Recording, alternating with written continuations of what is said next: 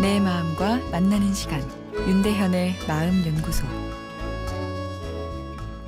안녕하세요. 마음 연구소 윤대현입니다. 오늘 소개해 드릴 사연은 저 설탕에 중독된 것일까요?란 내용입니다. 전 29살 미혼 여성입니다. 제 고민은 단 것을 너무 좋아하는 것입니다.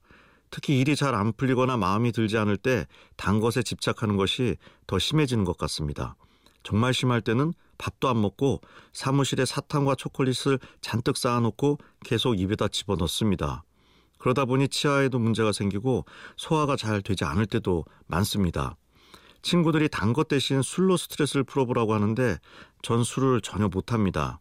단 것에 너무 중독된 것 같아 억지로 끊어버리려고 했더니 엉뚱하게 피우지 않던 담배를 하루에 세 감이나 피우게 되어 지금은 자포자기로 그냥 단 것을 흡입하고 있습니다. 저 정말 설탕에 중독된 것인가요? 라는 사연인데요.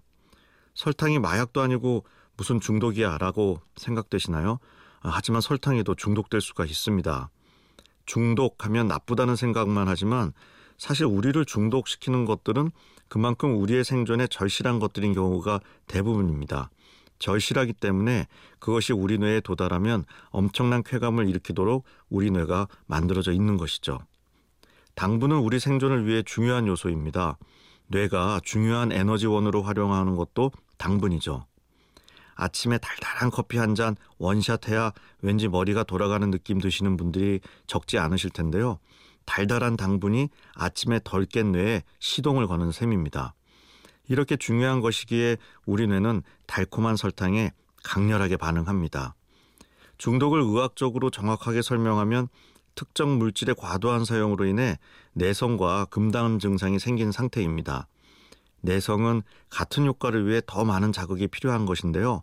처음에는 설탕 한 스푼에도 도파민이 콸콸 나왔지만 시간이 지나면서 나오는 도파민의 양이 줄어드는데 이것이 내성입니다.